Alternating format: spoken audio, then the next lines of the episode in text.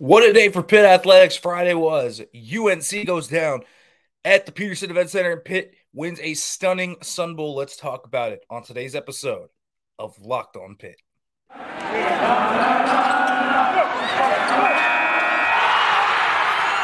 You are Locked On Pitt, your daily podcast on the Pittsburgh Panthers, part of the Locked On Podcast Network. Your team every day.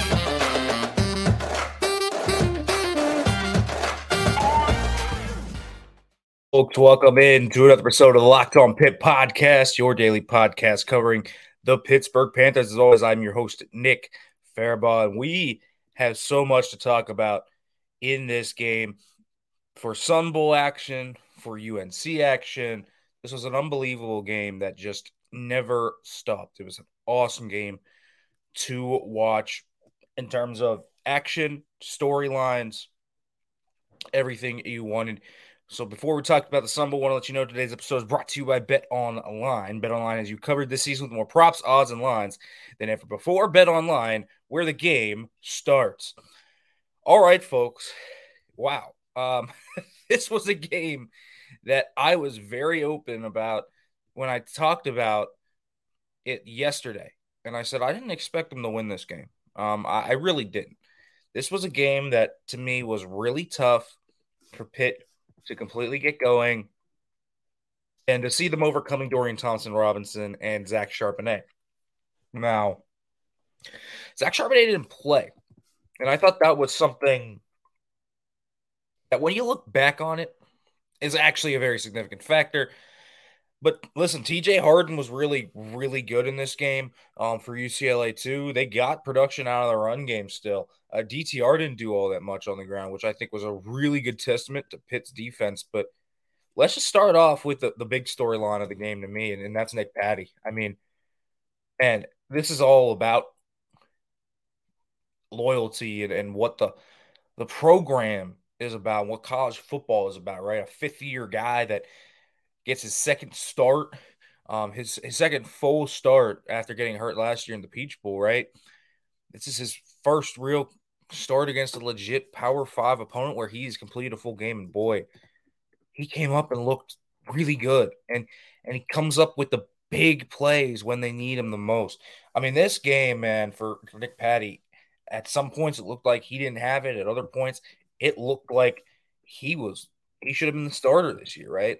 And we're not going to get into that debate because I don't think anyone wins um, by getting out of that debate. And I think there's a debate for both sides.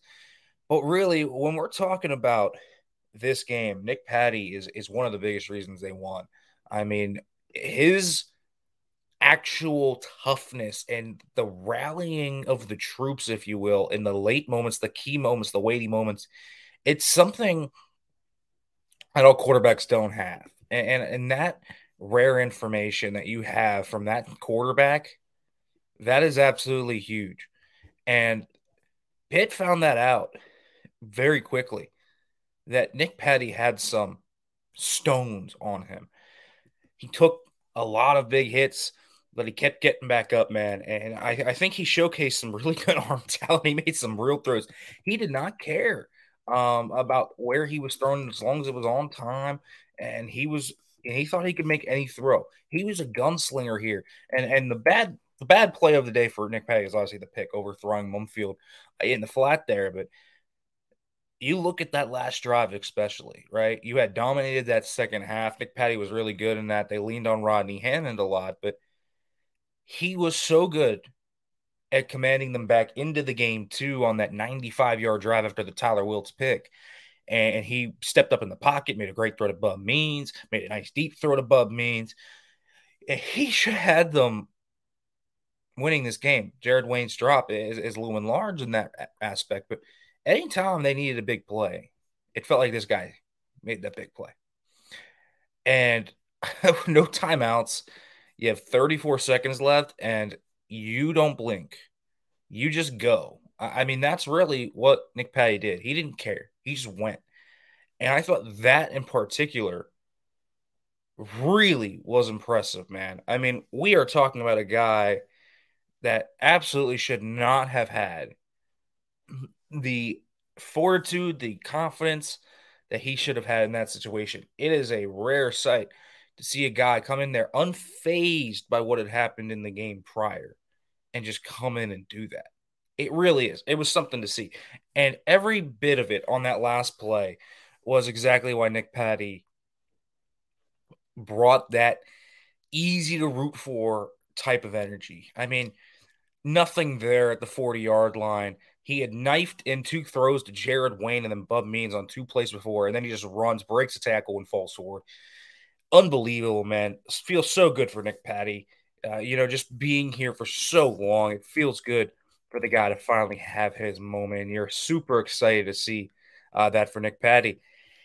Ben Sauls as well. I think that's the other big storyline of this game. There are lots of other underrated storylines I'm going to touch on throughout the week um, as we kind as I kind of analytically look at it deeper. Um, but just these big storylines right off the rip, man. How about Ben Sauls? We went from talking about Ben Sauls as, as having to be replaced, or why was Sam Scarton not kicking, to does Pitt have an NFL kicker on their roster right now?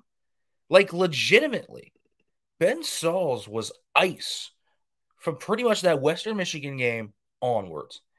He was unbelievable. I mean, he was unbelievable. Five of five. And in the biggest moment, just right into the wind, perfect. Dude is nails. You have to be excited about that. Ben Sauls, whatever he did, man, it, be, becoming a kicker in college, high school, whatever, is not easy. That is a mental position, just about as much as any position on the football field. That was huge. And this Pitt team just has character because I, I talk about that mental fortitude. Obviously, Ben Sauls had it, but so did Nick Patti, right? Throws the pick six. They're down two scores in the third quarter. Well, how do they respond? Uh, he's just going to go down the field, get him a touchdown. Pitt's defense is going to come out, play really well, get to Dorian Thompson Robinson, force him to throw some picks, and they are just going to go with it. And Nick Patti's going to capitalize on all of it. And listen, Pitt should have had this game wrapped up before it was. It wasn't pretty, right? It wasn't perfect. It was far from perfect, actually. Uh, this game probably should have been wrapped up long before it actually was, um, with the Jared Wayne drop, and then you had the missed exchange between Hammond and Patti and some foolish calls you had down the stretch from from Pat Narduzzi. But this was a, a game of mental fortitude and perseverance, and, and, a character game for for Pitt, in my opinion, uh, in terms of the roster construction and and facing a really good team with minimal opt-outs, right? They were missing Zach Charbonnet and they were missing Kazmeir Allen, but outside of that, they had everybody. Um, and, and, so this is a this is a largely fully loaded um, team that they went up against in UCLA, a, top 25 team, and they get a huge win, and they're going to be ranked now. And I think we can overlook the implications of that. 20 wins in two years for the first time in 40 years. Uh, and, and, then you have that top 25 finish that's going to be coming. Um, so I, I, think that's huge for Pitt uh, in the aspect of everything. It's really, especially with the 2024 recruiting moment, I think that's big. Um, but let's talk a little bit more about the defense, and I want to get into Pitt men's basketball because this is this was a statement win for the Pitt men's basketball team. But first, folks, going to let you know about NHTSA because, folks, you could be hanging out with some friends and putting back a few drinks. A few becomes a few too many, but folks, as the evening comes to an end and people start to head out, you got to call for a ride. But nope, you think you live nearby, so you think you can make it okay. It's no big deal. But folks, don't do it. Don't drink while driving. And it could get bad in the holiday season. It only gets worse than it is throughout the year. Folks, drive sober or get pulled over. It only takes one mistake to change your life or someone else's forever. Play it safe, plan a ride to get ahead. Make sure you have all of that planned out. Folks, drive sober or get pulled over. All right, everybody. Let's keep talking about this Sun Bowl and the dramatics about it all. I know that everyone's happy about uh, putting DTR down too uh, after the, the trash talk and the headbutt to Marquis Williams, which has just been a entertaining specter, if you will, uh, on Twitter all day. But this defense played really well. I, I mean, you want to talk about fortitude and and really stepping up to the plate yeah, that's what happened in this game. It really was fun to watch Pitt come together as a team, and even as they were getting down, and even as DTR and the offense just carved them up for the entire first half, to come back and do what they did in that second half was was something else, right? And and for the offense to pick them up in the first half was something else. I mean, all of this came together to make Pitt a really heady team. And on defense, I'll tell you what, it was the story of, of halves for a lot of these guys, right? For the D line, especially, um, because the D line didn't do much in the first half and they, they were kind of out of it. Um, but they just pinned their ears back and got after it in that second half. David Green had a great game. And Dayon Hayes, I thought Samuel Okunlola looked good in his limited snaps um, in this one. I thought a lot of the young guys looked good. Elliot Donald looked good to me. Um, I like, obviously, the, the older defensive linemen they have on the interior, Danielson Green and Bentley are solid as always. Um, but that's not surprising. But the young ends, I thought, really started to get some pressure uh, on Dorian Thompson Robinson and eventually Ethan Garbers. And the linebackers largely flipped the script too, right? I mean, Brandon George uh, struggled in the first half, missed a few tackles, but second half, man, he played a lot more disciplined. He looked ready to go in that second half, made a few really big hits on DTR, filled in those run lines very nicely. I thought that was a really nice response from him. Um, and you look at, at Bangally Kamara, man. I mean, he was really bad in that first half, and then the second half, he was lights out. I mean, we're not just talking about good. Uh, we're talking about this guy flashing his NFL potential. And I've long believed, and I've, I've said that before on here, that there's a breakout guy. It should be Bangally Kamara. And, and I think that is very, very true. Uh, he continues to prove it. I think this year was a learning experience for him. I think next year, Bangally Kamara, the sky's the limit for him. Uh, Tyler Wiltz and Shane Simon were very solid. I, I still like Solomon DeShields. He'll get a, a, bigger role next year with Tyler Wiltz graduating. Um, but I'm very excited to see what Solomon DeShields can do uh, moving forward. I think he's really got some potential um, at the star linebacker position, money wherever they put him. Um, and so you look at the defense, man, they stepped up big time. The secondary, too. MJ Devonshire with the pick, Marquis Williams uh, really held it down in the second half. PJ O'Brien and, and Javon McIntyre were really fun to watch. McIntyre, man, looked good. He was everywhere in this game. He was really good against Miami. That's where we really saw the first kind of sprinkles of Javon McIntyre into the game plan. The more you watch him in this game, and, and I haven't even fully watched the game back, but when you keep watching Javon McIntyre to show up, man, he was special in that game. In that second half, he played his balls off, man. What a game uh, for Javon McIntyre. Guy was really, really, really good in this game. He looks physical. He loves contact. He's a big hitter, and he's a ball hawk. And I think that's the, been the biggest thing, man. He is a playmaker um, right from the jump. So I really, really am excited to kind of see what goes from there plenty more to talk about um, in this game. Ronnie Hammond was really good. Konata Mumpfield had his best game of the year. Um, but we'll, we'll talk about more of that on Monday because I want to wait before we really dive into the minutia. But those are just some of the takeaways. I think this was a really good win for Pat Narduzzi's team. I think it showed the character of this team. I think it showed the depth that he's building in the program. And, and you know, Deuce has his warts and he's petty and, and he puts his foot in his mouth a lot and what he says, right? And, and you see him get blown up on social media all the time and over NIL and all that stuff but he is very Pittsburgh and he's loyal to the team and he's getting the most out of them that he really has, uh, that any coach has, to be quite honest, since the Dan Marino years. And that says a lot. And it's recruiting, it's developing, it's holding up that standard, it's building a culture around your team. He's done it so well. Um, and I think that's really the big thing you look at is Pitt is the right coach here. Um, and, and Pat Narduzzi is not a perfect coach. He's a, largely, to be quite honest with you, this is a guy that runs you up the wall a lot. And he ran you up the wall in this game too. Wasn't perfect from Pat Narduzzi in any retrospect, but he is a coach that fits Pitt, and he's going to get Pitt where they need to be for right now. And, and, I think that is the discussion, right? He's brought so much stability to the program. He's given the program that kind of lifting that they've needed. And so Pat Narduzzi is the perfect coach for Pitt right now. And there's zero reason uh, to think otherwise. And then so two straight seasons where you go finish ranked. I mean, you're going to take that every year, uh, as far as I'm concerned for Pitt, because Pitt can be this program, but they can be a lot worse too. And and, and Pat Narduzzi is starting off with the recruiting momentum of 2024. Hopefully, he continues to carry, and if he can, we'll see what happens. But let's switch over to basketball here, man. Whew, this was a game. I I, I thought that you know, I I thought the Sun Bowl was anxiety inducing, but this one might have been more so. uh, just because of the end of the game where it looked like, oh no, is Pitt to blow this?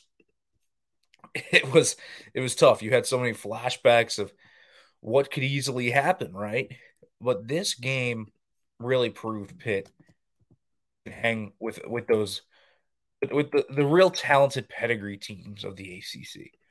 I don't think there's a single game on Pitt's schedule from here on out that they cannot win. Will they beat Virginia? I'm not going to predict that. Will they beat Duke? I'm not going to predict that. But can they? Absolutely. I think that is very much proven at this point. Pitt plays a good game of basketball day in, day out. They can win. And you look at this team, and they get diverse scoring from different players each time they go out on the court. And that has been something to me that has really stuck out in a good way. This Pitt team does not just rely upon one same guy every time they go out there. Usually a different guy that steps up every time. I think that's a really important distinction here. Jamarius Burton was the guy in this one. What a game for Jamarius Burton. I mean, 14 and 17 from the field, 31 points, and he just was more physical than North Carolina in this one. He was amazing. Uh, it's just one of the best performances I've seen at the Pete, and I legitimately believe that. Um, I I don't care if you're throwing back to DeJuan Blair and all those guys and Sam Young and Julius Page and all of these players that I can name through the Dixon years. This is one of this goes up with any of them. This was a phenomenal performance by Jamarius Burton. He put the team on his back. He realized what he could do. They were crashing on the three point line. They were trying to run Pitt off the three point line, and Burton just punished him. And it wasn't just against, you know, their worst defenders. It was against Leaky Black. It was against Armando Bacot. It was over Pete Nance. It was against D'Marco Dunn. It was really impressive to see what Pitt did um, in this game. And Jamarius Burton in particular is such a fun player. But you look at their last five games, and, and Jim Hammond of, of Rivals Panther there pointed this out. They have five different uh, leading scorers in the last five games. You had Greg Elliott against Vanderbilt. You had Nelly Cummings the next game, then Fede Federico the next game. Then you had Blake Hinson against Q's, and then you had Jamarius Burton to, tonight. Um, that night. And, then you look at Hinson too, you know, really largely for the game was off uh, for most of the game. Just could not hit the shots. He's only 4 14 from the field this one, but he hit a huge shot. Elliot Cummings hit a huge three. Pitt only shot 20% from downtown in this game. That is probably their worst shooting performance from downtown in just quite a long time, probably since they were in Brooklyn. Um, but they came out and they got good looks down low. Uh, and they this is a grown up game for this Pitt team. Um, I mean, Fede Federico is a young dude down low. He stayed out of foul trouble against Armando Bacot, registered four blocks, gave him really good rim protection, and he was really good defensively in the second half. And they frustrated Armando Bacot enough to where Bacot could not take over this game. Yes, he had 22 and 13, but he didn't take over this game. They frustrated Caleb Love. Leaky Black didn't do a ton offensively. Uh, Pete Nance got off hot. They shut him down for the most of the game. RJ Davis ended up being a high volume, low efficiency guy in this game. And they really started off hot from downtown. That was the key for North Carolina. Is that North Carolina shot six of thirteen uh, from downtown. They finished seven of twenty-two. Um, so that was really important. I think Pitt's defense really hunkered down. Uh, there and, and, and I'll say this, you know, Greg Elliott didn't have his, his game in this one. One of five from downtown. Uh, really wasn't playing that well defensively either. And Nike Sibande came off the bench, gave him 24 huge minutes in this one. And then Fede Federico was out of it a little bit in the first half when Bacot was really taking over. So the Diaz Graham twins came in and gave him five key minutes. I mean, that was team basketball right there. And I, I think that's huge. And I think Pitt proving that they can win this one without the three point ball is specifically huge. The turnovers were really down. I mean, they only turned the ball over eight times in this game. And that in particular stands out above the rest to me. I mean, you only turned the ball over five, eight, you know, eight times, and you only three times in the first half. I mean, that was the key of this game. Pitt took care of the basketball. 14 assists to on 29 buckets. They got some ISO action with Jamarius Burton, who allowed, you know, off the screens by Fede Federico. They got really good team defense and they crashed the boards much harder in the second half. I mean, the first half, they lost the boards battle 22 to 12. In the second half, they won it 21 to 16. That was a huge shift to me in this game. Being able to win on the boards and get four offensive rebounds. That's one of Pitt's best attributes this year, has been able to get those offensive boards. It might be their best attribute, period, as a team. And they really were able to get that. And they turned in the sec- seven second chance points uh, in the second half when they only had two in the first. Um, so that was really big for Pitt uh, throughout this game. They shot well from the free throw line. Um, they just made the key shots when they needed to.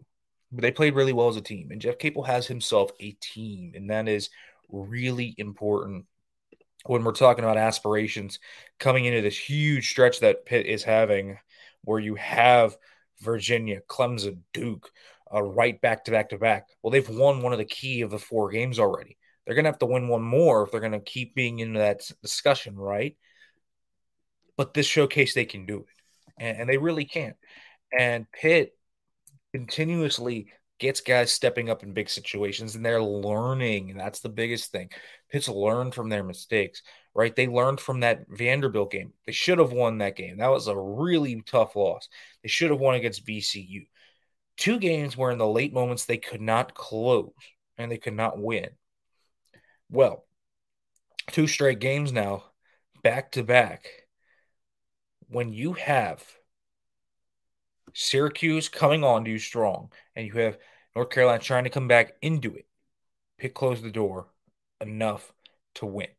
And they learned from it. Even against North Carolina State, you can point to that, right? Where, you know, North Carolina State tried to go on runs, but Pitt just kept punching back. I think that's the thing. Pitt doesn't get completely lost in the sauce anymore. They did against West Virginia and Michigan. They haven't had that happened to them since they've been popped in the face. They were popped in the face multiple times against UNC. This game could have gotten ugly quick, and they never let it. They never let it. They always were there with it, and every time UNC brought something, Pitt came right back with it. And they had those runs, and they started making the key shots down the stretch from three that they were missing. They had open shots, and they started to make them, and they really started to fend the perimeter well too um, in the three point range. So Pittman on what is one of their worst shooting nights beats a top 25 team. That's a really good sign because they're not going to shoot this bad every day. And they're going to need to really shoot well against Virginia to win that one. Um, but listen, this is a really good sign. This team's cohesive. This team has a lot of positives. They have definitely have warts. Um, there's no doubt about that. They have their warts. Um, but this team is really coming together 3 0 in the ACC. They have to win one more of these next three games. Um, if they win two of the three men that we were talking about NCAA tournament uh, right there with them. Um, but if they can win one of the two, at least in my opinion, they need to at least leave Pittsburgh probably winning one of Clemson or Virginia. Um, I, I, think that then we can talk about them even more seriously um, before they head down to Cameron um, for a really tough game uh, against Duke. But what a game for these guys and what a day for Pitt Athletics. Uh, just reflecting on 2022, man, it really was a, a, great year for Pitt Athletics in terms of the fall campaigns, right? Volleyball goes to the Final Four, so does men's soccer. Women's soccer goes to the Sweet 16. Um, it feels like men's basketball is figuring it out. Pitt football with another nine win season, um, top 25 finish impending. I mean, it was a really good year for the, the athletics department. So, Pitt's really starting to figure things out, and that's a very, very big positive. On Monday, let's break down more of the Sun Bowl. I want to break down the minutia, talk a little bit about next year's implications. We'll get into that a little bit deeper on Monday. But folks, as always, have a great new year. And as we end it here, as always, hail to Pitt.